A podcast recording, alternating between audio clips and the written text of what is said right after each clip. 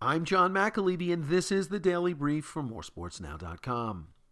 While it took a little longer than New York Metropolitans fans may have wanted, so far so good. After all, as the saying goes, good things come to those who wait. In this case, I am referring to 24 year old Peter Pete Alonso. Flashback to late August of last season when, despite hitting 33 home runs and knocking in 111 runs, combined for the AA Binghamton Rumble Ponies and the Las Vegas 51s, he did not receive a call up to the big leagues. As you might remember, that did not sit well with the player, his agents, or Mets fans.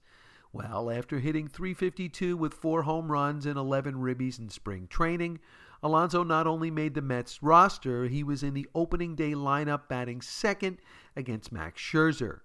He recorded his first major league hit that day and has not stopped hitting since, going 3 for 4 and 2 for 4 in the last two games of the Nationals series.